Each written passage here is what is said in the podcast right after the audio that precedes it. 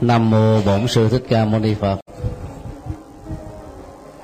Kính thưa cô Diệu Văn và toàn thể um, quý tiền hữu tri thức. Hôm nay uh, có công việc Phật sự đột xuất cho nên uh, chúng tôi đã về muộn với thời gian dự kiến um, uh, hơn nửa tiếng đồng hồ và do vậy quý vị phải uh, chờ đợi chân thành uh, cáo lỗi sự chập chẽ tối à, đêm nay là lần thứ ba. Chúng ta sinh hoạt tại đạo tràng à, linh phương. Và cũng à, như những lần trước, chúng tôi nghĩ rằng thời gian dành cho phần vấn đáp sẽ là một cơ hội để giúp cho chúng ta đào sâu những vấn đề mà tất cả đang cùng quan tâm hoặc là thắc mắc bây giờ à, quý phật tử hãy à, tuần tự chuẩn bị những câu hỏi. Càng hay càng tốt. Càng khó càng được khích lệ. Do đó ai đặt được những câu hỏi xuất sắc á, thì được thưởng á.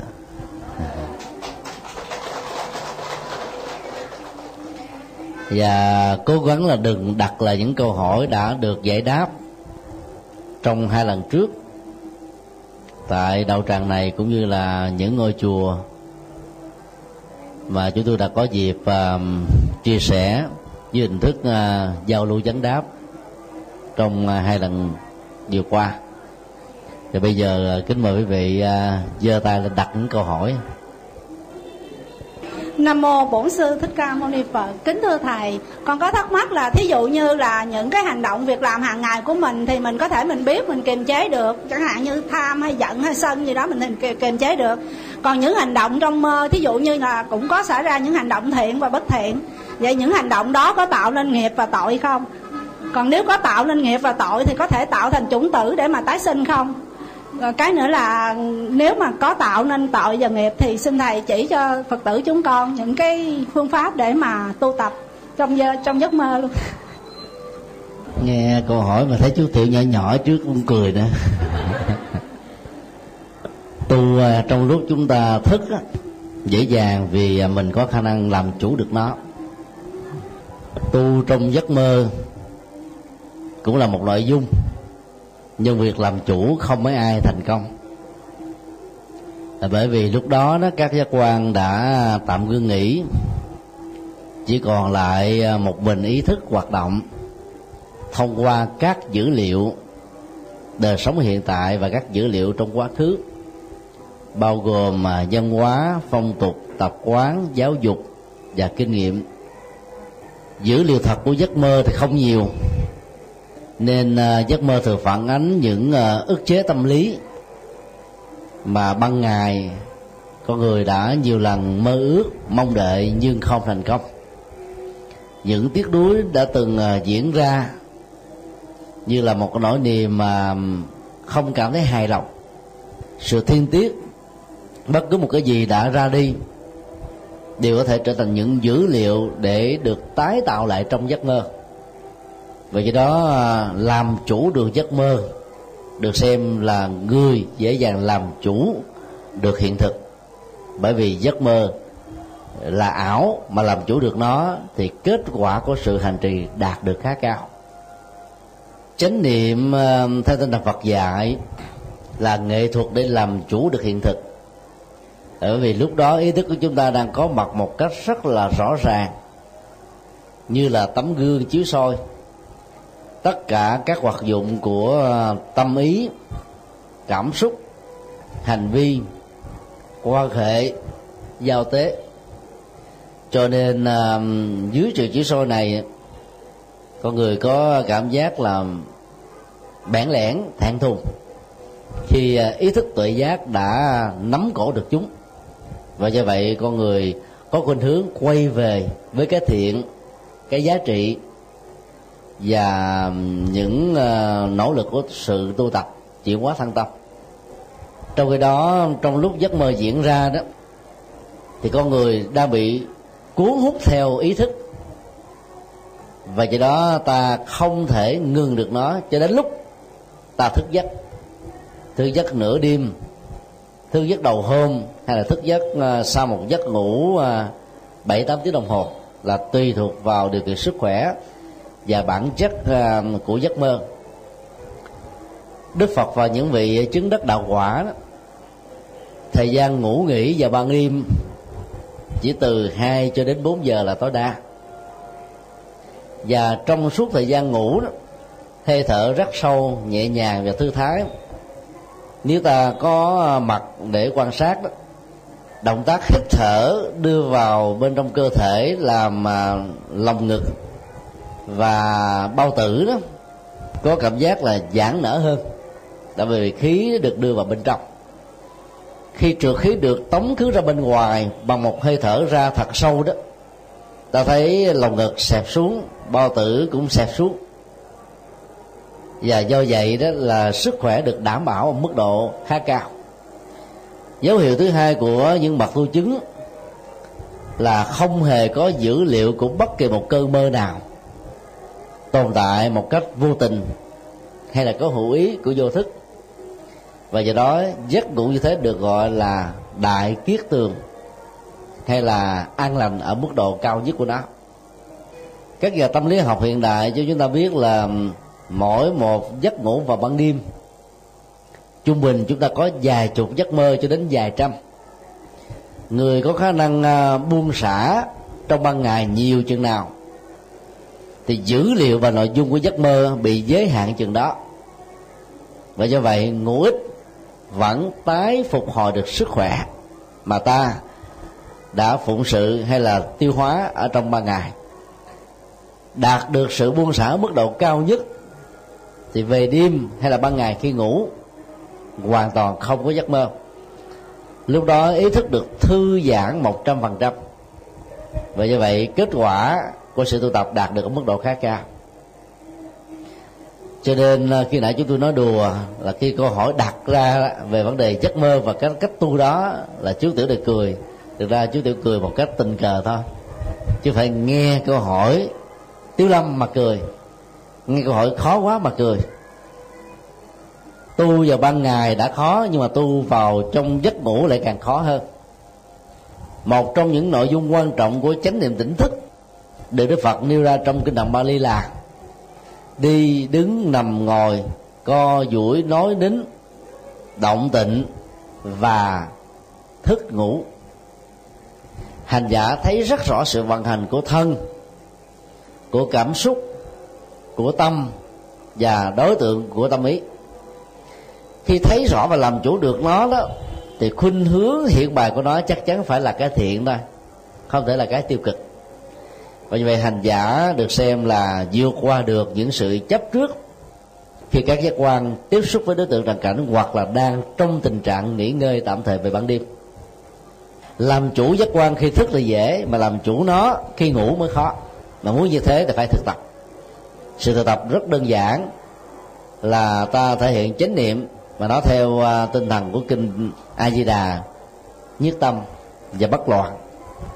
Người muốn nhất tâm dễ được thực hiện thì cần phải thực tập buông xả tức là không chấp trước mọi thứ diễn ra xung quanh ta trong ta đối với mình đối với người. Ta duy trì được à, tánh biết với cái mức độ chuẩn xác khá cao.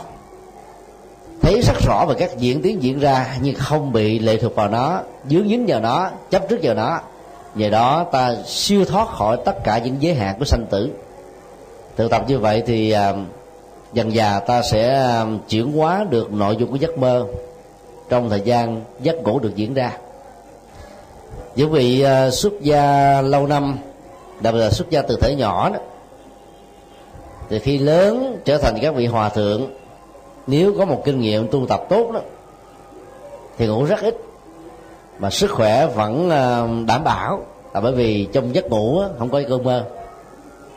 Cho nên người tại gia nào mà mỗi đêm mình ngủ, có nhiều giấc mơ quá thì ta biết là ta tu về cảm xúc chưa đạt yêu cầu. Tu về thái độ và nhận thức cũng chưa đạt yêu cầu. Cho nên nó có những cái bức xúc, những say sức những khó chịu, những cái mong mỏi, những căng thẳng, những ức chế. Và như vậy nó sẽ bị biến dạng trong giấc mơ theo cách thức riêng của chúng ta. Cho nên làm chủ được giấc mơ là làm chủ được cuộc đời. Làm chủ giấc mơ có nghĩa là cho mình có những cái mơ mộng đẹp ví dụ mình đang nhà nghèo, nằm mơ thấy mình trở thành tỷ phú, đó là điên đảo mộng tưởng. Mình đang là một à, tỷ phú mà mơ rằng là mình bị tán gia bày sản sạch xanh xanh, thì cũng là điên đảo mộng tưởng. Và làm chủ được nó đó, thì à, ý thức của chúng ta sẽ trở thành là chánh niệm.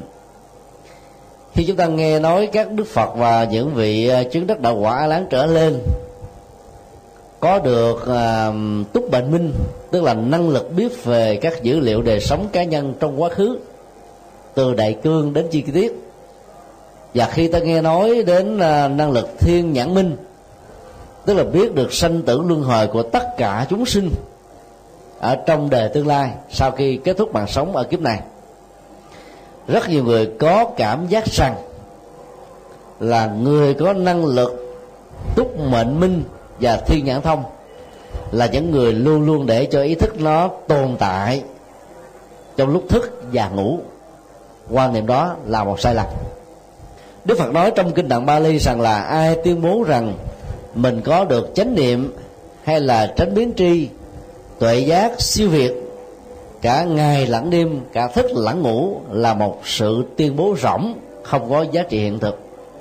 Đức phật nói à, bản thân ngài đó mỗi khi muốn à, sử dụng các dữ liệu kinh nghiệm quá khứ của bản thân là bài học minh họa cho một bài pháp thoại nào đó thì đức phật phải nhất tâm trong chánh niệm để à, sao chụp lại một cách chuẩn xác các dữ liệu đã qua. Và khi muốn biết những à, nhân quả luân hồi của chúng sinh ở trong tương lai đó thì đức phật dùng năng lực thiên nhãn thông với sự tập trung cao độ để thấy rõ được việc đó. Nhưng khi mục đích của việc sử dụng đã kết thúc, thì ngài có thể khóa lại một cách dễ dàng hai năng lực này. Cho nên trong giấc ngủ đó, thì các hoạt dụng của giác quan, mắt thấy, tai nghe, mũi, ngửi, lưỡi nếm thân xúc chạm, ý tưởng tượng là ngưng hoàn toàn. Và ngài đạt được trạng thái là diệt thọ tưởng định trong giấc ngủ. Tức là không còn ý niệm quá và cảm xúc phân biệt, vân vân. Do vậy, mỗi một giấc ngủ như thế tạo ra sự thư giãn các cơ bắp. Thư giãn ý thức, thư giãn cảm xúc, thư giãn tâm, nói chung. Còn chúng ta đó, ban ngày, như thế nào thì ban đêm trở thành bản sao? Với hình thức này hay là hình thức khác. Cho nên ta bị loạn tưởng vào ban đêm thì khó có thể chánh niệm được ban ngày. Cho nên muốn chánh niệm trong giấc ngủ thì ban ngày ta phải thể hiện được sự tỉnh thức do đó, tu tập đạt được cái trạng thái à, chánh niệm, cả ngày lẫn đêm là cực kỳ khó.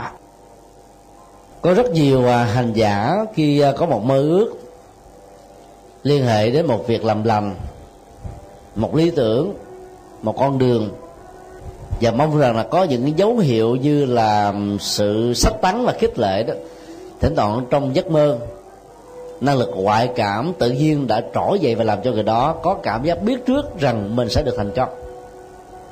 Thì ta có thể sử dụng dữ liệu đó để uh, phụng vụ phục vụ cho sự tập của bản thân mình. Nhưng đừng xem cái đó là giá trị chân lý tuyệt đối. Vì đó lúc đó nó có những phản ánh của giấc mơ đơn thuần là một khao khát thôi. Trên thực tế nó không có giá trị hiện thực ở trong tương lai vì nó bám víu và tin vào nó thì đôi lúc người ta đang sống ở trong mộng tưởng. Cái đó được kinh um, thủ lăng nghiêm gọi là tưởng ấm ma. Tất cả các dữ liệu của giấc mơ được gọi là tưởng. Và nếu ta không chuyển qua nó, vượt qua nó, thay thế nó bằng chánh niệm đó thì ta đang để cho ma cảm xúc, nhận thức, ám ảnh tâm tư của mình về đêm và như vậy, ta khó có thể được từ sự thư lắng hoàn toàn. Cho nên việc thực tập buông xả và thực tập quán vô ngã vô thường sẽ giúp cho chúng ta dễ dàng làm chủ được cảm xúc và làm chủ được tâm trong lúc chúng ta thức hay là ngủ. Đó là cả tiến trình à, tu tập mà đức phật đã dạy cho người xuất gia. Còn người tại gia thì cố gắng đạt được phần nào hay phần đó. Người nữ thì có giấc mơ nhiều hơn người nam chiều dài thời gian giấc mơ của người nữ cũng dài hơn người nam. Bởi vì người nữ bận tâm về cảm xúc để lưu giữ những điều ở trong đầu, vui, buồn, như là những phản ứng, như là những hồi đáp, luôn luôn diễn ra. Trong đó có rất nhiều người nam vô tư, cho nên à, giấc ngủ cũng ít ít cơn mơ. Số lượng cơn mơ cũng ít hơn, thời lượng tôn lại của nó cũng ít hơn và như vậy, mức độ tu tập chuyển hóa của nó cũng nhanh hơn là vì thế. Lỗ tai của người nữ là nhạy cảm. Và nó có mối liên hệ trực tiếp với trái tim thông qua dòng cảm xúc.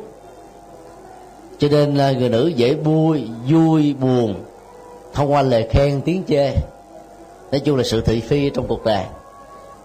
Do vậy đó là việc thực tập để làm chủ được dòng cảm xúc trong giấc ngủ là khó cho nên à, phải cố gắng à, thực tập, làm chủ lỗ tai như bồ tát quan thế âm vào ban ngày. Thì ban đêm, á, giấc mộng sẽ ít, mà ngủ ít giấc mộng thì sức khỏe được đảm bảo lắm. Còn ai có giấc mộng nhiều chừng nào đó là đồng nghĩa tuổi thọ bị rút ngắn. Bởi vì thức dậy đó, tâm chúng ta vẫn còn mần thần, mệt mỏi, chán trường đôi lúc á, nếu nội dung giấc mơ là ác mộng thì dẫn đến sự tuyệt vọng sợ hãi, lo ắng, sầu bi. Và do đó, các dữ liệu tâm lý này đều là tiêu cực, cần phải chuyển hóa và vượt qua. Cho nên à, mỗi ngày ta niệm nam mô a di đà phật, hay là à, niệm à, thân thọ tâm pháp dưới hình thức chánh niệm. Hoặc là trì thần chú án mê đi bắt di học với sự tập trung cao độ, không gượng ép, không gò bó, không áp lực thì à, ta sẽ làm chủ được giấc mơ về ban đêm. Làm chủ giấc mơ có nghĩa là không để giấc mơ diễn ra. Còn diễn ra dưới hình thức dầu là thiện mộng hay là ác mộng đều là một sự mỏi mệt của tâm. Và do đó ta khó có thể làm chủ được nó. À, trong lúc chờ đợi à, một câu hỏi khác đó thì à, chúng tôi xin đọc có ba câu hỏi đang để trên bàn nãy giờ. Để sang kẻ qua lại việc thờ cúng ông địa, thần tài, táo quân và không thờ cúng những vị đó có ảnh hưởng gì đến kinh doanh. Nói chung là kinh tế gia đình. Đây là câu hỏi um, thể hiện mối quan tâm của các doanh nghiệp lớn, nhỏ và vừa. Vì um, trong uh, dữ liệu uh, của tâm thức, trải qua việc kiếp sống đó phần lớn người việt nam có cảm giác rằng ông thần tài đó là quan tiền bạc hỗ vệ cho chúng ta về sự giàu sang phú quý. Còn à, ông địa đó tức là quan địa phương ở khu vực nhà mình đang sinh sống giám sát bảo hộ cho chúng ta về phương diện an ninh sức khỏe và bình an ông táo được hiểu như là người giám sát những việc thiện ác của mình, trình báo lại thượng đế và các thần vào những ngày cuối năm. Và do đó, việc thờ cúng các vị thần vừa nêu được hiểu là làm cho gia đình mình được thịnh vượng, đời sống tài chính và kinh tế được đảm bảo, sức khỏe và mạng sống của mình được an toàn ý niệm và sự khao khát về an toàn tính mạng, sức khỏe, gia tài, sự nghiệp, mua mai bán đất là một ước quyền tốt, cần phải được duy trì. Nhưng đối tượng mà chúng ta gửi gắm vào đó cần phải được thay đổi. Là người phật tử thuần thành đó, ta không cần thờ thần tài. Vì hành động phước báo của chúng ta chính là thần tài đích thực. Noi gương theo hành nguyện của bồ tát quan thế âm ta gieo giống từ bi, giúp các thành phần cơ nhở trong xã hội vượt qua nỗi khổ niềm đau, giúp những người đang bị ngặt nghèo do thiên tai, bao gồm động đất, sóng thần, lũ lụt, hạn hán, mất mùa tay ưu tật các gây ra, là chúng ta đang thể hiện hình ảnh của thần tài đến với những người kém may mắn hơn mình. Và đó chính là bàn tay từ bi của chư Phật và các vị Bồ Tát Thằng tài không có thật. Phước báo là có thật. Thằng tài tồn tại trên mê tín. Nhưng phước báo tồn tại trên việc làm lành và chánh kiến của chúng ta trong phương pháp đầu tư vô ngã. Cho nên thay vì thờ ông thần tài để mong cho tài sản ờ, có mặt trong gia đình thì ta nỗ lực đầu tư các việc làm lành và không mưu cầu kết quả cho bản thân mình. Thì ông thần tài phước báo đó đó sẽ hộ trì chúng ta đời đời kiếp kiếp. Nói cái khác là không có ông thần tài thiệt, mà có phước báo thật như là hộ pháp, như là thần tài, như là dễ sĩ cho chúng ta về phương diện tài chính và kinh tế lương tâm của con người đó, tốt hơn là táo quân. Hai khái niệm có chiều sâu hơn, khái niệm lương tâm ở trong à, tâm lý học Phật giáo đó là tàm và quý. Dịch nghĩa nôm na trong tiếng Việt là xấu hổ cá nhân và xấu hổ xã hội. Xấu hổ cá nhân á, bao gồm là một cái ý thức cao độ dầu à, những việc làm, những suy nghĩ của chúng ta có thể tiêu cực đến cuộc đời không ai biết đến. Luật pháp bị qua mặt ta vẫn cảm thấy rai rứt khi làm việc xấu này. Thì cái xấu hổ cá nhân đó nó là thầy của lương tâm. Và do đó chính là kẻ giám sát và trừng phạt chúng ta mỗi khi chúng ta làm một việc xấu. Và xấu hổ xã hội á, là những ờ, phản ánh những tác động trái chiều từ à, cộng đồng và thai nhân nói chung. Cho nên nhờ những cái phản ảnh à, chân thành, đúng đắn đó mà ta có dịp chỉnh sửa được hành vi về đời sống của bản thân mình. Con mắt có thể nhìn thấy phía trước chứ không thể nhìn thấy sau đó. Người nào cũng thế, vì có tính chủ quan, thành kiến, bảo thủ, cố chấp, người ta đôi lúc nhìn thấy mà chưa chắc đã có thể vượt qua được lỗi lầm của mình. Cho nên cái tác động của xã hội bao gồm góp ý phê bình chỉ trích đôi lúc nó trở thành những dữ liệu rất tích cực để cho chúng ta trở thành con người tốt đẹp hơn. Và đây chính là cặp mắt lương tâm. Nó giúp cho mình trở thành người tích cực. Cho nên nếu à, các hành giả Phật giáo sử dụng được hai dữ liệu à, tâm lý tích cực này đó, thì ta không nên thờ ông táo ở trong nhà của mình nữa. Bởi vì ông táo một năm mới làm công việc giám sát và báo cáo một lần mà đọc sớ táo quân dài quá thượng đế nghe cũng mất mệt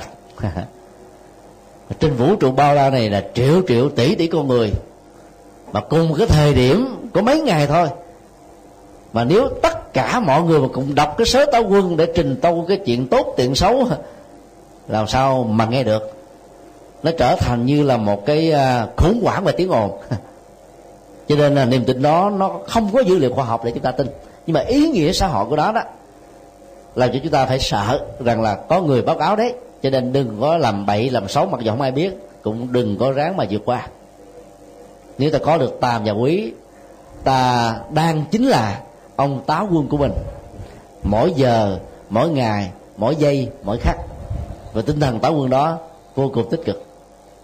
Tâm địa của mỗi con người đó là một cái kho tàng chứa tất cả những hạt giống tốt, xấu, tích cực, tiêu cực với cách sử dụng thì hạt giống xấu được chuyển hóa, rác sẽ trở thành hoa. Không biết cách sử dụng đó, thì hoa trở thành rác. Những giá trị tích cực đó, nó trở thành là không có ờ, đất để phụng sự. Mà nếu ta biết điều chỉnh chánh tâm để sử dụng những giá trị giá trị tích cực của mảnh đất tâm, thì lúc đó tâm chúng ta chính là ông thổ địa. Giám sát hết tất cả các thói quen, các khuynh hướng các dữ liệu của tâm ý để điều chỉnh chúng ta trở thành một người tốt ở trong xã hội. Như vậy là tu học theo đạo đức học Phật giáo thì chúng ta không cần phải tin vào các vị thần linh.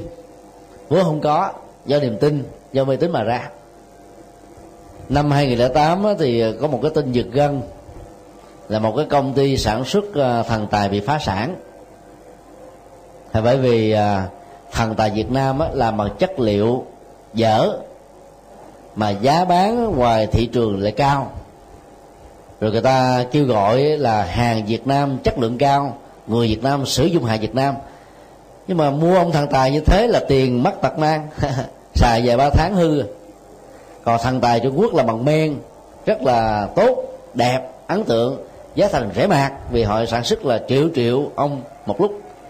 Còn các doanh nghiệp nhỏ của việt nam sản xuất ít, cho nên giá thành cao và cuối cùng doanh nghiệp đó phải phá sản do vì sản xuất mà không có thị trường để tiêu thụ. Nếu ông thần tài là có thật á, thì có lẽ là nhà sản xuất đó phải trở thành tỷ phú phải không ạ? À? thì không ngờ là phải dẹp tiệm luôn. Cho nên ý niệm về sự làm giàu đó phần lớn là đặt trên nền tảng của lòng tham. Ma đốt trùm à, lừa đảo của à, thế kỷ vào à, thập niên 80 và 90 của thế kỷ trước được xem là God of Finance, thượng đế của tài chính. Như khi à, phanh phui ra cái vụ lừa đảo hoạn một của ông đó, thì mọi người mới biết rằng là mình đang sống ở trên lòng tham, quá mức mà không thấy rõ được cái năng lực để mà giải quyết, thanh toán những cái khoản đầu tư của ba đốp là không có thật. Là bởi vì ông à, chỉ làm ăn với những triệu phú, tỷ phú những ngân hàng lớn. Và cái nhu cầu rút tiền và sử dụng tiền của những cá nhân và tập thể này là không có cao. Cho nên lấy tiền người trước, trả tiền lãi cho người sau. Lấy tiền đầu tư người sau, trả tiền lãi cho người trước. Trong hơn 45 năm qua, không bị phát hiện. Tất cả khi mà lòng tham bị kích thích ở mức độ cao đó thì chúng ta bị bị lò mắt lò tâm. Và như vậy không thấy rõ được đâu là tài lọc thật sự. Và đâu chỉ là niềm mơ ước có thể dẫn đến là cầu bắt đất khổ. Cho nên khi ta phát triển được uh, tri thức về chánh kiến tri thức về nhân quả thì con người sẽ có một cái căn bản để quyết đoán mọi thứ trong cuộc đời mà không cần đến ông thổ địa bảo hộ bảo kê. Như là các thành hoàng. Ta không cần đến ông táo để giám sát báo cáo nhắc nhở ta không cần đến ông thần tài bởi vì ta có đủ phước báo có đủ chánh kiến có đủ nhận thức sáng suốt có đủ nhất tâm bất loạn à, có đủ à, lương tâm dưới hình thức là à, hổ thẹn cá nhân và hổ thẹn xã hội để chúng ta vượt qua những cái khó khăn của chính bản thân mình và xã hội nói chung. Cho nên không thờ thần đài thổ địa táo quân là phước báo bởi vì thờ như thế là ta không thể nào phát triển được chánh chi kiến.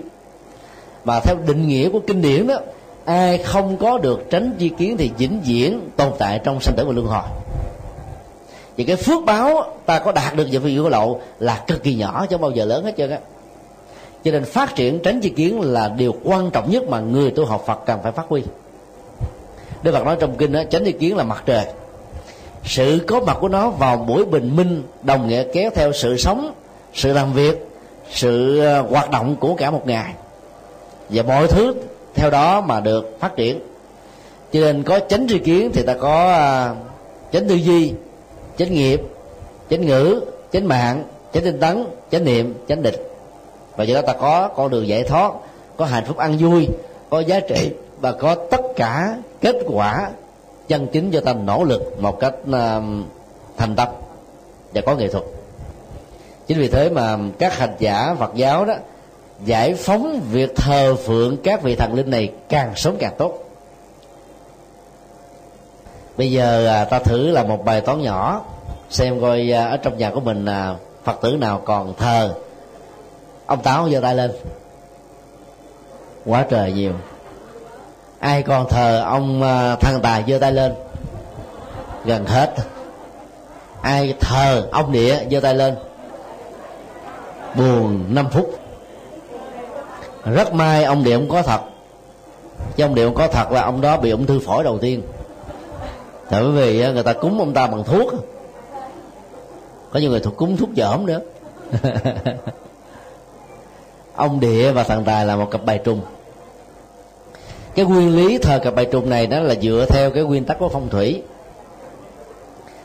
Tài nó thuộc về kim, ông địa thuộc về thổ.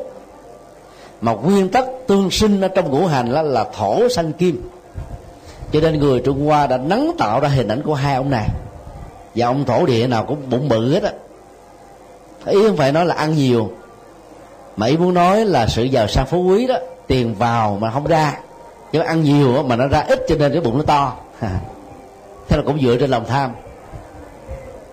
Bây giờ mà ai bụng to là rầu muốn chết thôi. Do đó, nguyên tắc của hành này nó không giải quyết được tất cả những sự giàu sang phú quý của chúng ta trong cuộc đời. Ngoài trừ là chúng ta phát tâm làm lành, lánh giữ và tinh thần là vô ngã dị tha. Thì đi tới đâu là hành động của chúng ta là mang thần tài đến người khác ta trở thành là một thần tài gõ cửa cuộc đời. Gõ cửa người nghèo gõ cửa người khốn khó và khó khăn. Chứ mình đi cầu mấy ông thần trao tiền cho chúng ta gõ cửa để tặng cho chúng ta là mê tín dị đoan. Không là mà mong đợi là lòng tham vô đái. Ngược hoàn toàn với chánh kiến và nhân quả mà đức phật đã dạy. Do đó rất kinh mong quý phật tử uh, hãy tiết kiệm tiền mua thần tài thổ địa táo quân vài ba năm một lần đó, vào cái việc làm từ thiện. Thì việc làm đó ta trở thành thần tài. Và ta trở thành thổ địa. Mà thổ địa phước báo của chúng ta, nhất là chị em phụ nữ không có hút thuốc là không có sợ bị chết yểu à. còn thần tài, thổ địa, không tự độ lẫn nhau được. Thì lấy đâu mà độ cho con người? Bởi vì tất cả mọi thứ phải diễn ra theo quy luật của nhân quả. Cho nên à, ngay cái ngày đầu tiên mà ta phát tâm trở thành phật tử qua một lễ quy chính thức đó, thì không nên thờ mẹ sanh mẹ độ quan thánh đế quân của thiên quyền nữ và tất cả các thần linh ngoài phật bồ tát thánh tăng và cha mẹ ông bà tổ tiên. Thờ như thế là quá đủ đi hỏi ông thần tài là ai? Có ai trả lời được đâu? Vì ông có thật đâu trả lời hỏi ông thổ địa là ai? Cũng không ai biết mặt mũi ra sao. Hỏi ông táo là ai? Chỉ cái lọ nồi. Nếu ông táo là nọ nồi, thờ ông chi? Cho nên à, ta thờ lương tâm, thờ tránh chi kiến, thờ à, phước báo, thờ công đức. Thì à, việc thay thế ba vị thần vừa điêu rất dễ dàng. Và ta sống một cách rất là có ý nghĩa trong cuộc đời. Một câu hỏi khác con là một phật tử sống đơn sơ và bình dị. Nhưng với cúng dường và bố thí, hoặc giúp người bất hạnh hơn mình, lúc nào con cũng sẵn sàng phát tâm và vui vẻ để làm. Nhưng làm rồi gặp phải rất nhiều trường hợp người giả, tu giả. Con xin hỏi thầy, quan hỷ cho con biết đây là lòng chân thành của con. Xã hội ngày nay có nhiều giả tạo vàng thao lẫn lộn. Khi con phát hiện người đó không chân chính mà chỉ là một người giả tu thì con ngoảnh mặt làm ngơ được rồi. Nhưng với người xuất gia tu hành phật tử chúng con ngoài đời cuộc mưu sinh nhiều nghiệt ngã. Sau những giờ mệt mỏi chỉ mong đến chùa để được lời từ bi giáo hóa để được uh, hưởng việc thiện và hạnh phúc ăn vui. Nhưng bi thương thai chúng con hoàn toàn thất vọng vì nơi đó cũng không khác gì ngoài đời. Quanh quẩn cũng là vì tiền và sự tiêu xài. Chúng con không phát tâm cúng dường thì lòng thấy ái nái mà cúng thì thật lòng không quan hỷ tí nào. Thỉnh thoảng để tránh những đau phiền vào những uh, nào là vòng nào là nào nào vào lòng nên chúng con ít đến những nơi nói trên. Có lẽ chúng con bị ấn tượng không tốt. Con thờ phật ở nhà cũng tụng kinh bái sám, cúng phật an nghiêm và thờ rất là tương tác.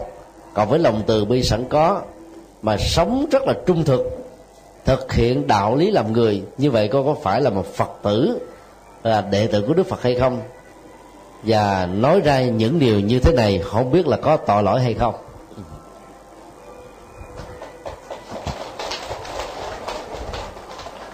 Các trăn trở vừa nêu nó cho thấy à, người phật tử này cũng như là nhiều phật tử khác đó đang tìm kiếm được uh, những ngôi tâm linh.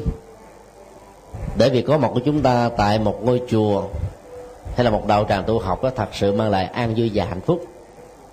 Đôi lúc đó, việc đó trở nên quá khó như là tình trạng nhón chân vối tay. Hiện tượng uh, giả sư giả sư cô khá nhiều cách đây à, khoảng à, nửa tháng, nhiều tờ báo trong nước đã đưa tin.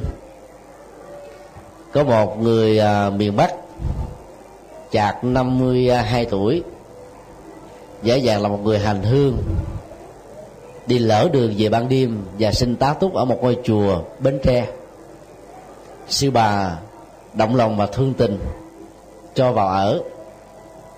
Trước khi ngủ đó thì người giả dạng hành hương này đó đã nấu một nồi chè thật ngon rồi bỏ à, thuốc mê vào. Sư bà trụ trì và tất cả các ni cô đều bị uh, bị mê.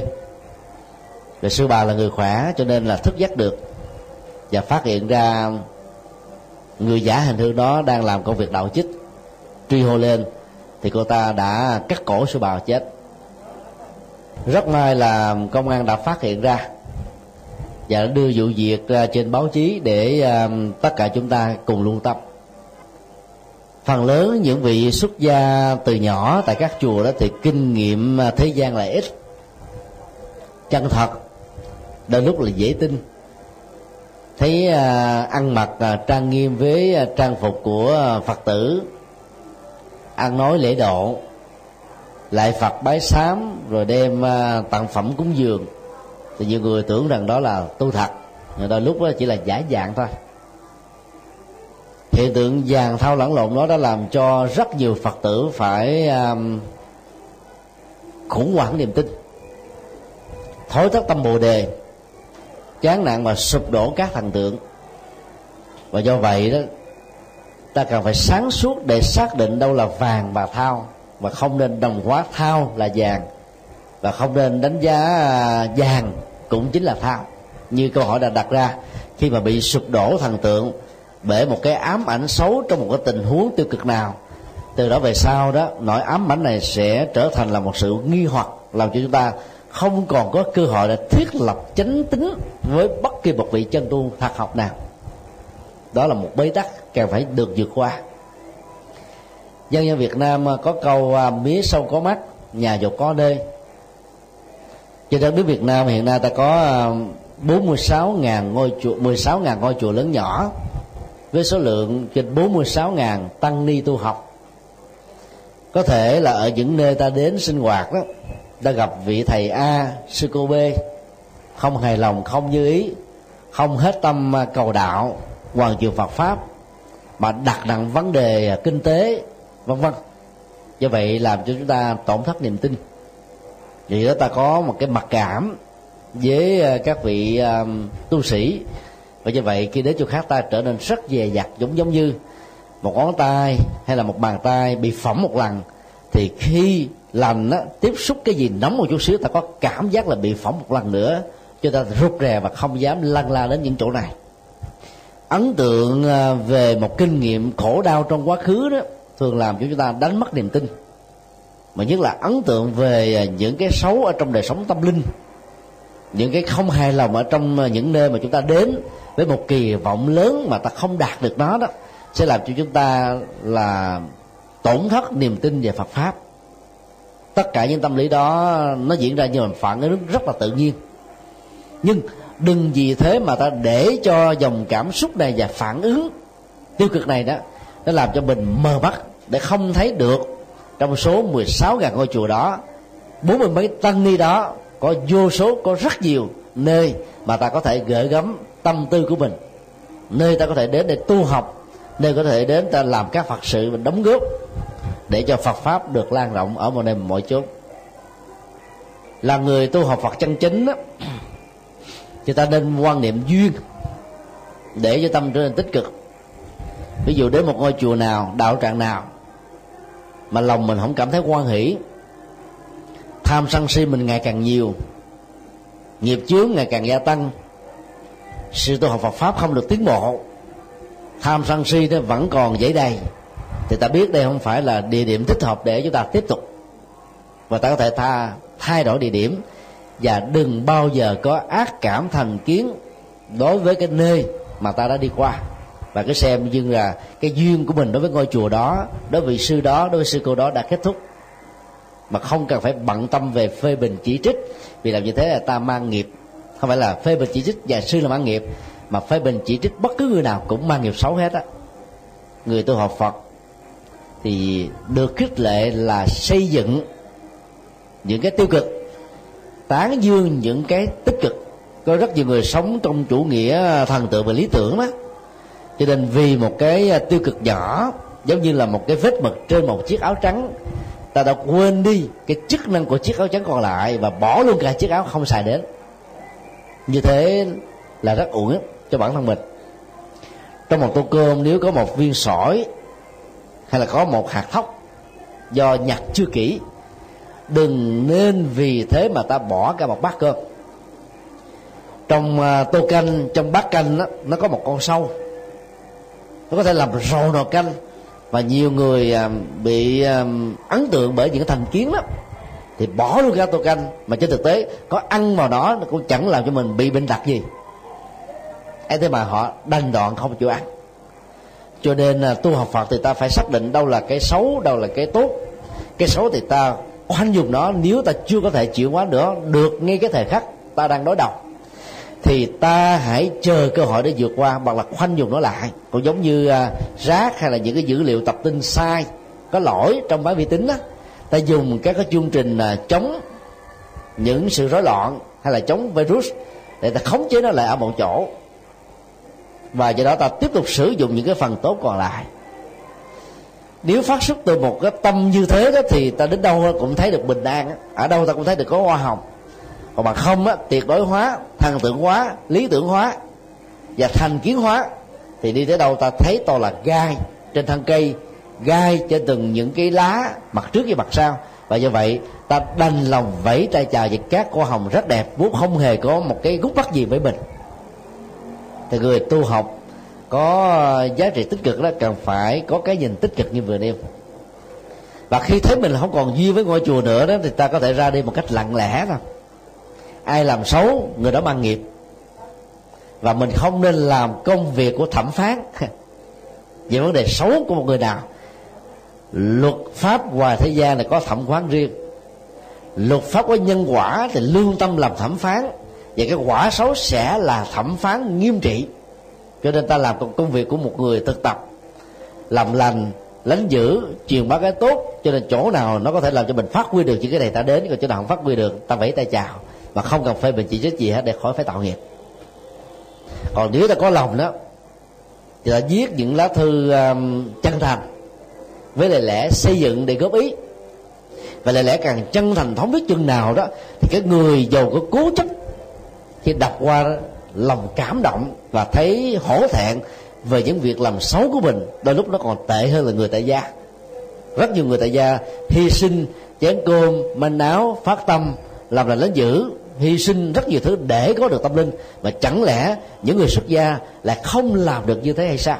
Thì lúc đó cái sự so sánh này đó sẽ làm cho người ta thay đổi chính mình.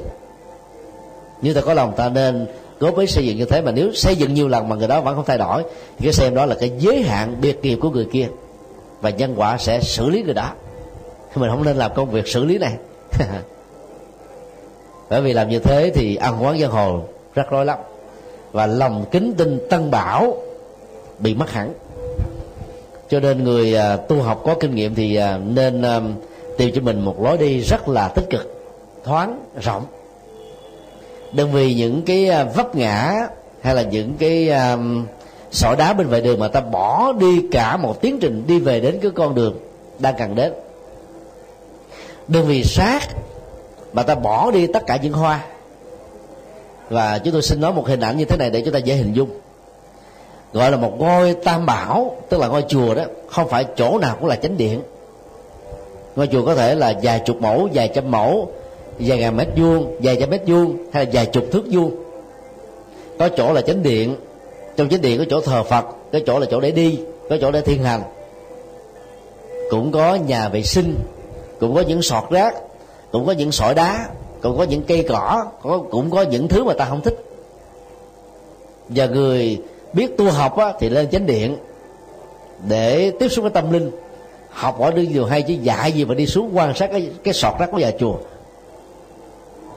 Do đó với cái tinh thần tu học như vậy thì đi tới đâu ta được tiến bộ đến đó. Cái hay ta học hỏi cái sắc rến ta bỏ qua một bên. Như vậy ta trở thành là điểm hội tụ của những cái tích cực. Làm như vậy đó, chẳng những không có tội, mà còn có phước báo vô cùng. Tâm bồ đề luôn được tăng trưởng. Còn có nhiều người khi chán rồi đó, dặn động người khác bỏ chùa luôn, mang cái nghiệp khích lệ người khác làm việc sai. Một câu hỏi khác, con có hai cháu, con của người chị và anh, thương nhau và sống lén lút với nhau như câu này đã đã hỏi lần trước rồi không giờ đã có vợ với nhau một đứa con lên 2 tuổi. Xin thầy cho con một lời khuyên phải làm sao vì hai đứa nó là cô cậu ruột. Chứ tôi nhớ ờ, khác hả? À anh em ruột hả? Ta có thể đặt ra giả thuyết một. Có thể uh, trước khi qua đề đó đôi nam nữ à, cô cậu ruột này đó, đã là tình nhân hay là vợ chồng của nhau? Và khao khi chết do vì cái cộng nghiệp nó tương thích đó, cho nên sinh ra trong một gia đình, hay là trong gia sinh ra trong một họ hàng. Cơ hội điều kiện gần gũi lẫn nhau đó, đã làm cho họ nảy sinh tình yêu mà họ đã từng có với nhau trong một đời kiếp nào đó. Nếu đây là một sự thật đó, thì à, sự cảm thông có thể à, được thực hiện ở một mức độ tương đối. Để à, cái quan niệm quá khe khắc và nặng hơn nữa là sự phê bình chỉ trích đó, nó được giảm đi. Tuy nhiên đứng về phương diện luân lý và văn hóa của kiếp người đó mà phần lớn các quốc gia trên thế giới đều chấp nhận thì ta không nên vì cái tình yêu hay là vợ chồng trong cái quá khứ mà bây giờ trở thành là loạn luôn vì luật pháp không cho phép điều đó. Lý do luật pháp ngăn cản là bởi vì người ta chứng minh được đó, phần lớn những đứa con được sinh ra từ những cặp vợ chồng trực hệ về huyết thống, dễ dàng bị những dị dạng, bị những chứng bệnh đau, tức là tâm thần bị phân liệt, không phát triển được trí não, hay là lục phủ ngũ tạng có nhiều vấn đề. Đó là vấn đề à, an toàn về à, sinh học đối với cơ thể của đứa con. Về tương quan xã hội đó thì người ta rất là khó chấp nhận. Bởi vì à, nó sẽ làm cho cái mối quan hệ gia đình xã hội làng xóm bị đảo lộn. Và đó nó có rất nhiều các vấn đề khác. Cho nên giàu có gốc rễ của tình yêu hay là vợ chồng trong quá khứ ta cũng không vì thế mà vượt qua các quan điểm về luân lý dân hóa của con người trong tình huống này. Để ta trở thành là cái người sống à, à, có văn hóa và mạnh dạng để tuân thủ theo những nền tảng đạo đức của văn hóa vừa nêu.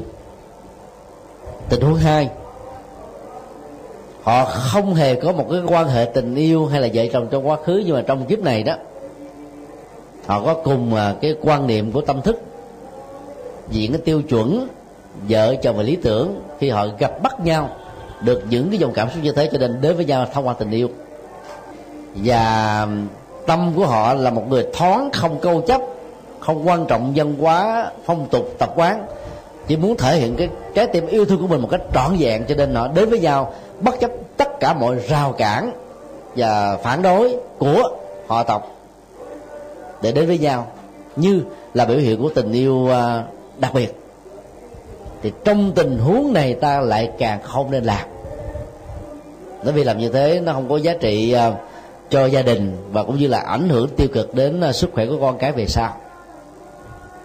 Tình huống ba không phải là vì lý tưởng không phải vì bắt gặp những uh, tính cách đặc biệt mà cả hai bên gọi là ý trung nhân mà những người khác không hề có mà vì à, cái phương tiện sinh hoạt chung ở trong họ tộc nó gần gũi cho nên họ đã thầm yêu trộm nhớ nhau mà không hề biết là giá trị luân lý cấm những thứ này cho nên dần già bị dính với nhau, giống như là dầu hắt dính ở trên đường. Tháo gỡ không nổi và cũng không hề có nỗ lực để làm việc đó. Cho nên lúng lúc ở trong cái con đường mà đã lúc rai rất là mặc cảm về bản thân. Thì trong tình huống này thì cả hai bên cần đến những hỗ trợ tư vấn. Tư vấn của những người có um, kiến thức chuyên môn về luật pháp, tư vấn về tâm linh, tư vấn về văn hóa để mạnh dạng vẫy tay chào với nhau và giữ với nhau những cái kỷ niệm đẹp. Mạnh dạng làm được như thế thì ta đang cứu giãn lại cái bế tắc của cả hai. Và trong cuộc đời này đó, cũng có rất nhiều người phù hợp với à, lý tưởng mà chúng ta chọn, thích hợp với à, phong cách mà chúng ta ưa thích, và những cái tiêu chí khác nữa, chứ không phải là chỉ có một người duy nhất mà thôi. Cho quan niệm như thế thì ta dễ dàng tháo gỡ được những cái rất là khó tháo gỡ trong tình huống này. Còn không mạnh dạn làm được việc đó đó sau này con em của chúng ta bị mặc cảm về cha và mẹ của chúng. Tương tự những uh, mối tình yêu và hôn nhân uh, cùng huyết thống ví dụ như là chú cậu thiếm gì mợ lấy cháu hay là vay ông á lấy chắc của mình khá nhiều ở trong xã hội và nhất là các hoàng tộc trong thời vua chúa đó, thì người ta không muốn để cho ngai vàng nó bị mất vào một họ tộc khác. Cho nên tình trạng loạn luân thỉnh thoảng đã được diễn ra. Và đó là cả một sự đau buồn cho lịch sử dân tộc và cho họ tộc của một triều đại nào đó. Cho nên um, tình yêu đó là cái gì đó um, rất là riêng tư. Và ta ta phải thể hiện đúng người đúng tình huống phù hợp văn hóa và đạo đức chung. Chứ đừng nên à, phủ hoài tai hết tất cả những thứ có giá trị để chúng ta phải suy nghĩ và tham khảo. Chúng tôi rất kính mong à, cặp vợ chồng có quan hệ à, cô cầu ruột trong tình huống này là, là hãy nên mạnh dạng vẫy tay chào. Và đứa con chung đó đó có thể để cho mẹ hoặc là cha tức là một trong hai người giữ nó và cả hai hãy mạnh dạng để làm lại cuộc đời của mình. Thời gian vẫn còn rất nhiều. Và xã hội người ta sẽ dễ dàng quan hệ để bỏ qua. Cũng như là vợ tương lai và chồng tương lai của cặp vợ chồng này đó, cũng không ai vì lý do trong quá khứ để mà bắt nạt hay là gây khó dễ để có thể làm đổ nát hạnh phúc trong tương lai của họ. Với những niềm tin như thế này, vượt qua được những mặc cảm và vượt qua những sự làm liều cốc cần đó thì à, cả hai sẽ gây dựng lại tương lai của mình theo một chiều hướng rất là tích cực được xã hội và cộng đồng đồng tình và quan tâm.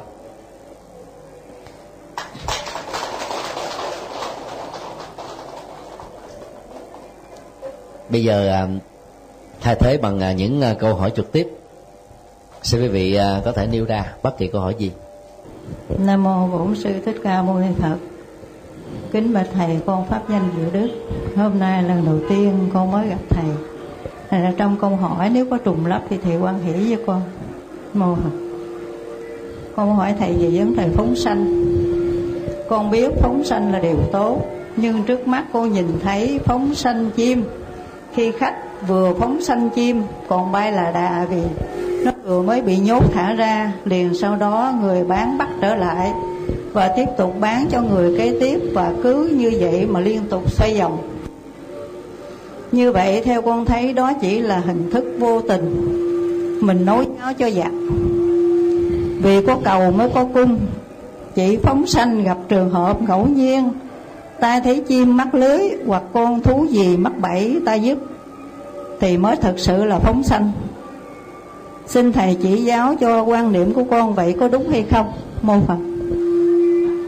Lời à, nhận xét ở trong à, câu hỏi chia sẻ rất là chí lý và phù hợp với tinh thần à, từ bi của Phật dạy. Chúng tôi đã thuyết giảng đề tài này trong chủ đề tâm và hành vi tại chùa Xá Lợi cách đây vài năm. Và VCD đó được phổ biến khá rộng rãi được người ta đón nhận khá tích cực. Tại đây chúng tôi không lặp lại hết tất cả những chi tiết vì không cần thiết mà chỉ xin nói hai điểm đó. Thứ nhất đó cái truyền thống phóng sanh nó nó có là bởi vì người ta bắt nó quá nhiều gây tạo ra sự um, mũi lòng và thương tưởng của những người có hạt giống từ bi và tình thương nói chung. Đánh vào cái tâm lý à, này đó rất nhiều người đã chọn cái việc dân bắt làm cái nghề để sống. Bán như là một sự tiếp nối của hành động dân bắt và như vậy nó cũng là một hành động uh, sát sinh trực tiếp trên mạng sống của những con vật đang sống. Nó khác với cái sát sinh trong uh, chủ nghĩa tiêu thụ ăn uống. Hậu quả của hai cái này nó cũng ngang ngửa với nhau. Tại thành phố Hồ Chí Minh à, ngày nay đó thì chỉ có một số ngôi chùa đó. Việc bán uh, chim đó mới được uh, phổ biến. Ví dụ như là chùa Vĩnh Nghiêm và một số chùa khác. Bởi vì tại đây có người mua. Ở chùa giác ngộ đó, mỗi khi mà thấy có ai bán chim là chúng ta chúng tôi khuyên là hãy nên từ bỏ cái nghiệp này đi. Vì cái đồng lương mà mình đạt được đó chẳng là bao. Mà cái nghiệp về sự sát sinh là bắt giam nhốt và mất tự do ở các chủng loại này đó rất là lớn.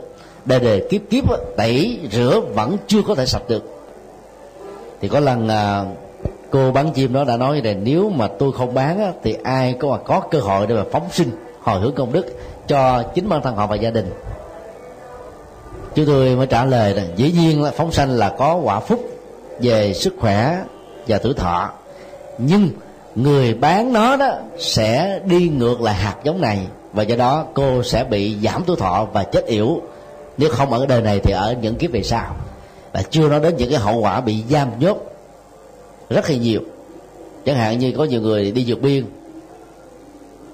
là bị dướng ở hải đảo, có mặt ở trong các cái trại tị nạn đến vài chục năm, rồi đến lúc bị ờ, hồi hương đó, có người tại sao đi một lần là trót lọt ra khỏi hải phận là có tàu khác rước liền. Tất cả những thứ này nó đều liên hệ đến những cái nghiệp giam nhốt hay là phóng thích của chúng ta, đôi lúc mình không nhớ hết được cái quả phúc báo mà cái người làm phóng sinh đó chắc chắn là có. Giàu người ta lợi dụng vào lòng thương này để tạo ra nghiệp xấu thì ta phải phải hiểu rõ là ai làm tốt thì hưởng được quả. Tích cực ai làm xấu thì chịu cái uh, hậu quả khổ đau. Theo công thức khôn nhờ dạy chịu thôi.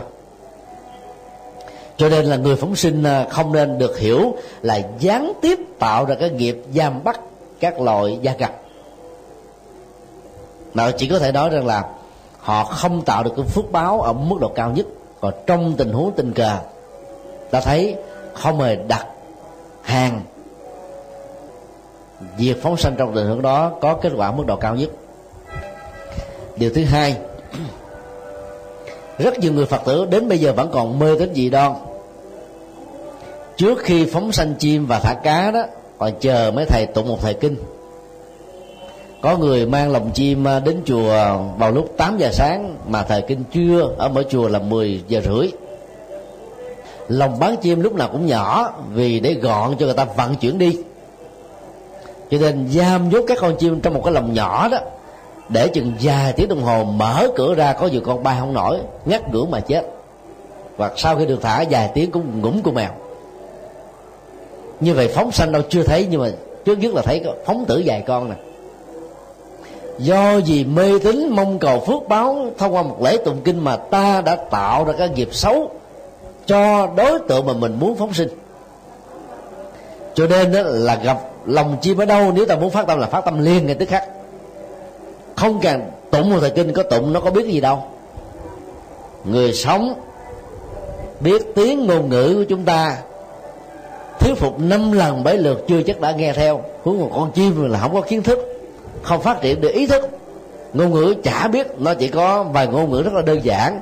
Thay niềm vui cái buồn hoảng sợ kêu cứu rồi à, báo cáo lẫn nhau về cái tình trạng có các con vật lớn thương tổn đến mạng sống của mình và một số âm thanh khác thôi. Mà cách đây khoảng chừng 10 hôm Nhật Bản mới chế ra được cái máy để giải mã được loài thú với các biểu cảm của nó qua tiếng kêu ví dụ như là có khoảng à, 12 ngôn ngữ của con chó, mười mấy ngôn ngữ của con chim này trong tương lai đó, họ sẽ có thể phát minh ra thêm nhiều máy khác nữa. Cho nhiều loài động vật khác nữa. Do đó phải phóng liền ngay lập tức. Và trong lúc phóng đó, ta chỉ cần phát huy như thế này. Này bạn chim, tôi biết rất rõ rằng là có thể không phải do nghiệp của chính bạn tạo ra, mà do nghiệp xấu của những người muốn làm giàu trên cái mạng sống của bạn mà bạn phải lâm vào hoàn cảnh như thế này. Đó là một nghiệp khổ đau. Tôi mong rằng đó là khi à, động tác tôi mở lòng chim, bạn cắt cánh bay về trời xanh là thế giới của bạn đó, cái tự do này là có vĩnh viễn cho đến lúc bạn qua đời theo tiến trình tự nhiên của sanh và bệnh chết. Và mong cho phước báo đó là một hiện thực. Điều tôi mong mỏi thứ hai là mong à, các bạn khi được thả về trời xanh và chết đi thì hãy um, có được cái phước báo sanh làm con người gặp được Phật pháp để sống một đời sống an vui hạnh phúc. Vì kiếp chiên rất là khổ đau. Dù sống ở trong lòng vàng cũng thế. Huống hồ là sống ở trong giận ná dân bắt quá là khổ đau và bế tắc vô cùng. Hồi hướng như thế là phước lực của chúng ta gia tăng mà bởi vì ta phát xuất từ lòng từ bi và vô cầu cho bản thân mình gia đình mình rất nhiều người phóng sanh một trăm chim. Hỏi lý do tại sao? Vì muốn cho mình được có tuổi thọ. Thế nào? Bỏ ra có một trăm con, tức là mấy trăm ngàn mà muốn có được tuổi thọ, tham quá trời. Muốn có tuổi thọ đức phật dạy, có lòng từ bi, gieo trồng các hạt giống của hòa bình, không chiến tranh, không đả thương, không phá hoại môi trường, không giết các loài vật và làm nhiều hạt giống khác nữa, bao gồm là sống có chế độ ăn uống, ngủ, nghỉ, làm việc thích hợp. Môi trường phải thuận lợi, không bị ô nhiễm, không khí, đất và nước. Ta làm chủ được dòng cảm xúc của mình, chứ không phải đơn thuần chỉ phóng sinh dài con chim mà muốn được tuổi thọ. Nếu làm như thế mà có được tuổi thọ thì các ông mà đại gia, các bà đại gia có thể sống một nghìn tuổi.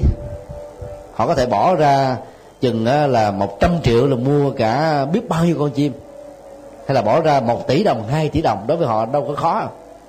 Michael Jackson có một tỷ đô la.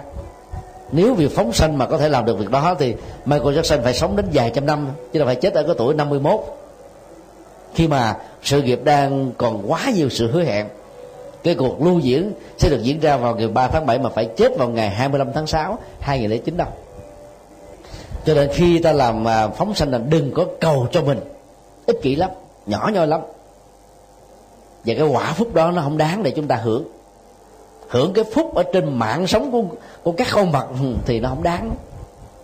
Cho nên là trong lời sám hối thường kỳ à, mỗi nửa tháng một lần trong các chùa Bắc Trong đó, thì các tổ Trung Hoa có hướng dẫn chúng ta là ngã kim phát tâm bất dị tự cầu nhân thiên phước báo thanh văn dương giác nại chí quyền thừa chư vị bồ tát, duy di tối thượng thừa. Nghĩa đen là khi con phát tâm làm các việc lành tu các công đức, chuyển hóa tâm thức, không hề mong cầu quả phước báo của cõi người, cõi trời. Lại cũng không cầu quả chứng đắc thanh văn duy giác mà chỉ mong được làm phật thôi. Tức là phát triển tâm bồ đề ở mức độ cao nhất. Nhưng trên thực tế vì ta không biết gì chế hán. Cho nên cái lời phát nguyện vừa mới xong đó, dưới đây ta cầu nguyện cho cha con, mẹ con, bản thân con con con, vợ con, chồng con, gia đình con, sự nghiệp của con, đủ thứ con hết trơn hay là mâu thuẫn đầu và đuôi trong cùng một cái thời khóa thôi. Cho nên chúng tôi kính đề nghị là ta phải tụng trì các bản kinh dịch việt ngữ đó để ta hiểu mà hành trì. Đừng có mong tụng kinh để cầu phước báo. Nếu tụng kinh mà cầu phước báo được đó, thì ta chỉ cần à, mua cái máy đặt à, tiền khoảng chừng à, năm bảy trăm đô có một con chip. Nó lập lại cái bài kinh đó nhiều lần ta mở nghe mỗi ngày. Liên tưởng theo là có đủ phước báo rồi cần gì phải đọc gì cho nó mỏi miệng khao khô cổ khang nước miếng cái phước cung kính tân tam bảo là là có trong sự hành trì. Nhưng cái phước quan trọng hơn là tuệ giác ta phát phát huy. Trong lúc chúng ta đọc kinh mà hiểu để thực hành đó rất nhiều người không quan tâm đến cái sự hành trì vì lười, mà quan tâm đến cái phước báo, mong chư Phật cho cho sao được. Do đó nói tóm lại đó là việc phóng sinh đó là phải đặt trên nền tảng của lòng từ bi và nên tình cờ chứ không nên là đặt hàng. Có nhiều người thích làm công tác từ thiện đó, phải đặt trước ở một ờ, chỗ nào đó bán cá. Ví dụ như ngàn con. Bây giờ ta không có ta phải đi mua. Mua ta phải đặt hàng cho khác. Như vậy là các con cá này được dân bắt để đem về để cho ta phóng sinh. Thì cái quả và giá trị của việc làm đó nó không có ít. Cái đây bốn hôm ờ, có một thầy ờ, trẻ tuổi ở tại quận 6 đến chùa chúng tôi. Và thầy này là nổi tiếng là cái người là tổ chức các cái chuyến à, phóng sinh như là các loài cá. Cứ mỗi tháng một lần. Rồi ông mua khoảng là 15 triệu tiền cá. Nhất là những cái con á, thì số lượng của nó, quý vị biết là biết mấy chục ngàn kinh, mấy chục ngàn con đi tới bến tre hoặc là tỉnh này tỉnh nọ đó để phóng sinh. Và các phật tử đi theo cả năm chục người mỗi một lần. Và đề nghị chúng tôi tư vấn để mở một trang web để khích lệ việc phóng sinh như thế này. Thì tôi mới góp ý đó giúp cho các loài cá này cũng tốt. Hàng chúng tôi bị được gieo. Nhưng cái quả thiết thực của nó chẳng có bao nhiêu chứ. Con cá có được thả ra rồi nó cũng sẽ chết thôi. Nó không chết bằng cái cách tự nhiên già bệnh chết thì nó cũng chết do người ta dân bắt câu cá, lưới cá. Hay là do nước sông bị ô nhiễm như ngày nay. Thì nó cũng phải như thế thôi. Thay vì dành 15 triệu để làm các việc này thì ta hãy nên đầu tư cho các trẻ em mồ côi. Không có ờ, nơi nương tựa cho các bà lão, ông cụ già, con cái bỏ rơi, cho những người bệnh tật mà không có tiền để mua thuốc thang chữa trị. Giá trị nhân đạo đó là cực kỳ có ý nghĩa. Nó thiết thực hiện tại, bây giờ và tại đây. Còn là người tu sĩ thì ta không cần phải làm những hành động này. Những người tại gia vì họ không hiểu rõ, họ thích làm để cầu phúc báo cho bản thân mình. Còn ta gieo hạt giống từ bi đối với môi trường sinh thái đối với con người, đối với các loài động vật, ta không giết chúng là tốt rồi. Có cơ hội thì ta phóng sinh, không có hội thì không cần phải đi đặt để để mà mua, về tạo cái nghiệp dân bắt ở rất nhiều người. Nói xong à, đại đức trẻ ấy hoàn toàn không vui. Rồi ra, lặng lẽ ra về thôi. Trước khi ra về, chúng tôi cũng nhắc lại thêm lần nữa, tôi rất mong thầy cố gắng dành 15 triệu đó cho các hoạt động từ thiện liên hệ đến con người nó thiết thực hơn. Hoặc là môi trường tôi hy vọng rằng là với cái phước báo của thầy người ta cúng dường với niềm tin. Hãy làm những việc gì có ý nghĩa thiết thực hơn. Đó là cái lời mà chúng tôi đã góp ý. Mặc dầu trong thời gian qua chúng tôi cũng đã có một lần đi uh, theo thầy để uh, thuyết giảng cái bài kinh nói về ý nghĩa phóng sinh. Thì trong lần đó chúng tôi không muốn làm cho thầy buồn. Ít nhất là để cho thầy có thiện cảm đã rồi sau đó khích lệ sao phân tích sao cho nên à, làm các việc tích cực đó, nó có giá trị hơn là những cái việc mà nó chẳng có giá trị gì cho con người và cuộc đời làm cho người ta thấy rằng là các ông tu sĩ các bà sư cô các phật tử toàn làm những cái chuyện gì đâu không. Ăn chay trường là một điều tốt rồi. Còn ai giết hại chúng ăn mặn là chuyện của họ. Còn đi về phóng sanh như thế không có thiết thực nhiều lắm. Như thế không có nghĩa là chúng tôi kháng cự lại sự phóng sinh chúng tôi vẫn khuyến khích phóng sinh và phóng sinh à, một cách tình cờ như câu hỏi đặt ra. Trong những tình huống ta thấy ta làm liền ngay tập, lập tức thì giá trị của nó lệ lạc khá cao. Còn bằng không đó thì cũng không cần thiết. Và ta có thể thể hiện lòng từ bi một cách ừ, tối đa bằng các hoạt động thiết thực khác chứ không phải chỉ có phóng sanh là việc duy nhất.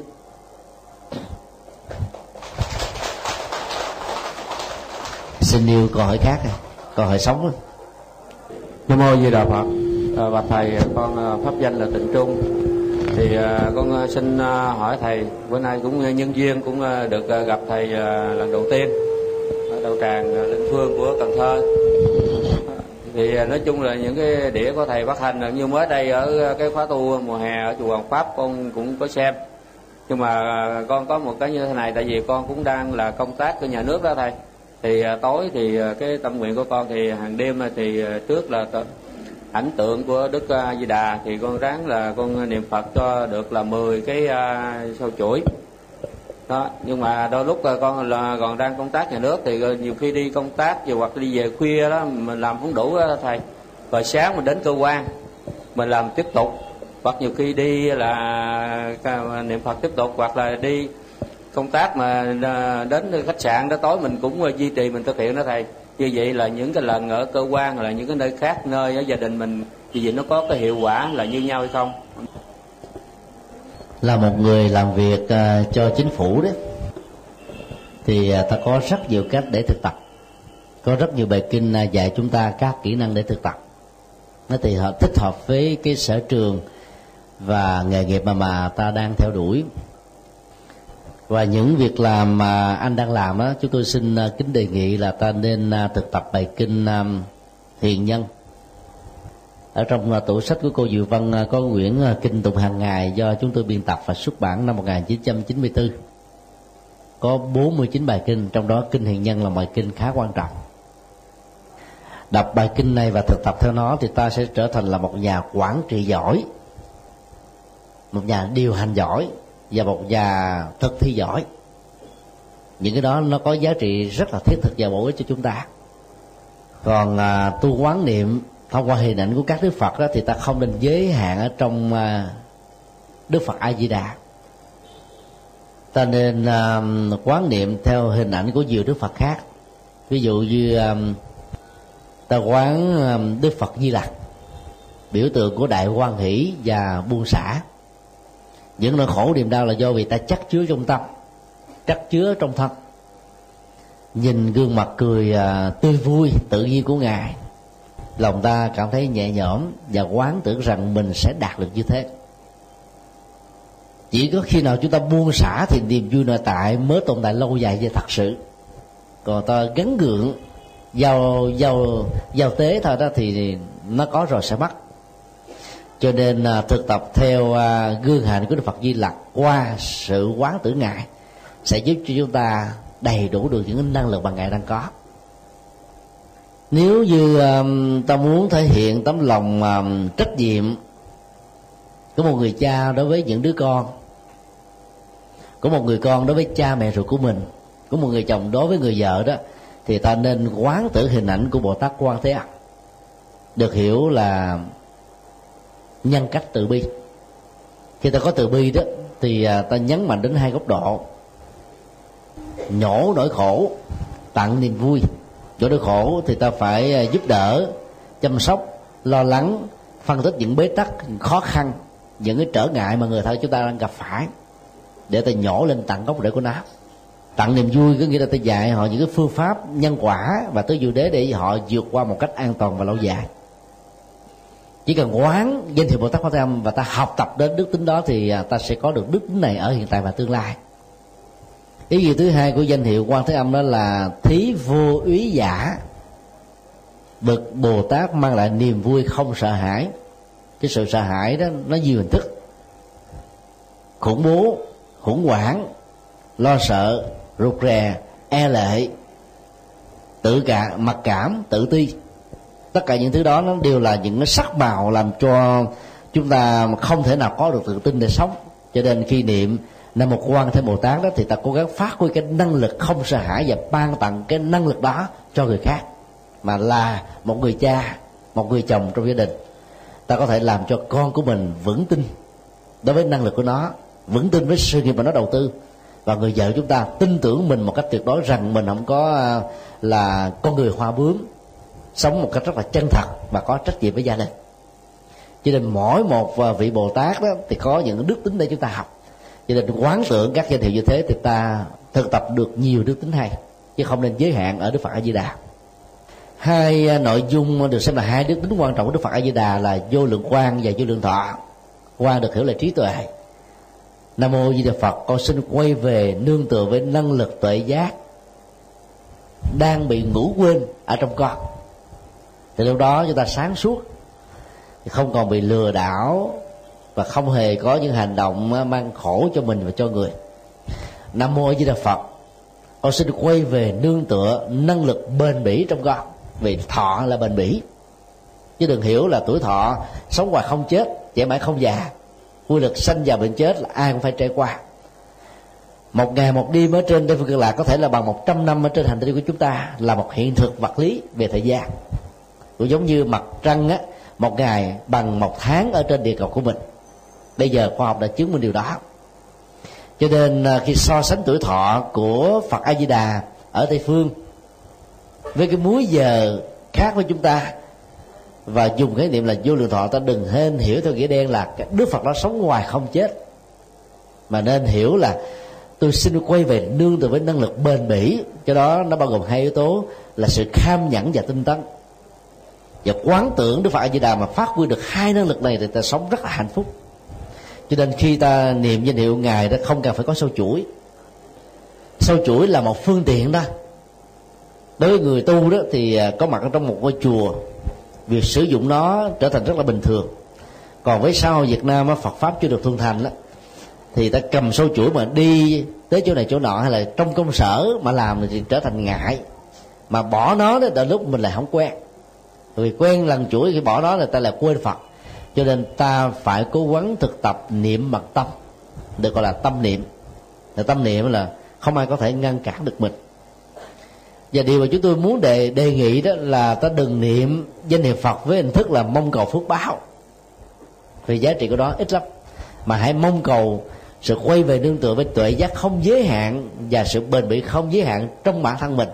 Lúc đó ta đạt được rất nhiều công đức cho nên à, là một à, à, người làm việc cho chính phủ hay trúc các công ty đó, nếu ta tiếp cận ở dưới góc độ tích cực này đó, và ta chia sẻ phương pháp đó cho những người đồng sự của chúng ta, chúng tôi tin chắc rằng là người ta sẽ tiếp cận được góc độ khoa học của đạo Phật trong cái đơn thuần là tín ngưỡng nữa.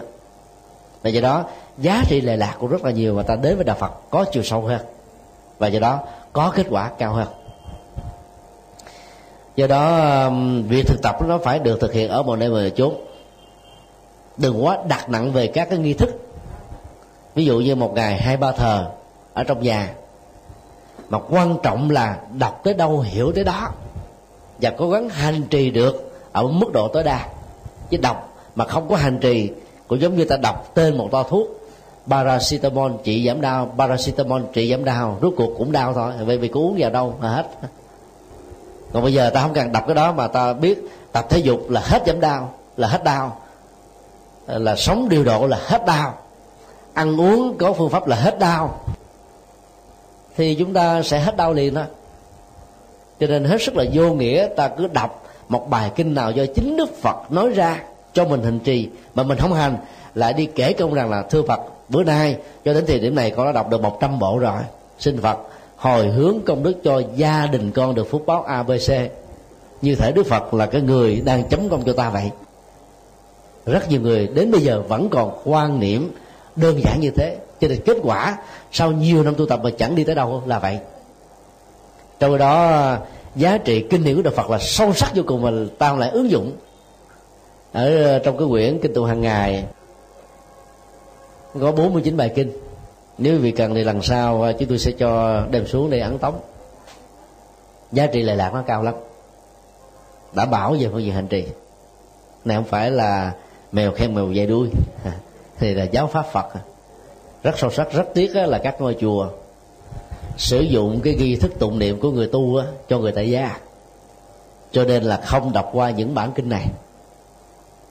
Còn người xuất gia đó thì được học Phật học cho nên học vài chục bản kinh và do đó không cần sử dụng trong các nghi thức tụng trì, mà chỉ sử dụng pháp môn thôi. Người tại gia mà không đọc các bản kinh đó mà đi thẳng vào pháp môn, đôi lúc mà biết rất là đơn giản, nhìn bầu trời Phật pháp thông qua cái lỗ giếng đó. Và tệ hơn nữa là thông qua cái lỗ dột của nóc nhà, rất là giới hạn rất may mắn là chúng ta sinh ra trong giai đoạn này đó, ta có được cái um, cái phước báo về việc sử dụng phương diện tích cực của uh, công nghệ thông tin bùng nổ thông qua các trang web và các phương tiện truyền thông. Kinh điển phật bây giờ được uh, phổ biến với hình thức là sách. Rồi được phổ biến với hình thức internet được phổ biến với hình thức âm thanh mà đạo phật ngày nay do chúng tôi ờ, chủ sướng đã thực hiện trong ờ, 6 năm qua đã phổ biến rộng rãi trên internet dưới hình thức là là văn bản và âm thanh đọc. Mà người thực hiện đó là các phát thanh viên các diễn viên lồng tiếng của đài truyền hình đài truyền thanh thành phố hồ chí minh giọng đọc rất chuẩn chấm câu rất ấn tượng và nghe rất là chuyên nghiệp. Quý vị có thể vừa đi uh, lái xe vừa mở cái băng kinh ra mà nghe thoải mái. Vừa đang làm việc thậm chí là vệ sinh cá nhân ở trong nhà vừa nghe kinh phật thoải mái. Tận dụng được thời gian và phước báo gia tăng rất nhiều. Tâm trí chúng ta được mở mang và lệ lạc theo đó mà có mặt. Do đó à, nếu ai chịu khó đó có thể vào trang web và tủ sách phật học com. Có thể download miễn phí uh, những cái file âm thanh về uh, kinh tạng đã được dịch ra tiếng việt. Hoặc là vào trang đạo phật ngày nay com để download các kinh điển dưới hình thức là văn bản. Còn nếu ai à, có cái ipod hay là cái hạt drive đó ổ đĩa cứng có dịp thì gửi cho thầy trọng đức người à, phụ trách chính về cái phần à, thực hiện này đó, có thể à, sao chép cho quý vị miễn phí. Có thể quý vị nghe mỗi một đĩa 15 tiếng đồng hồ mà 100 đĩa như thế là mệt xỉu luôn. Lệ lạc vô cùng, không có tốn tiền nhiều. Chỉ tốn tiền mua cái ổ đĩa cứng hay là cái cổng USB vài chục kít người ta có thể có được những thứ đó.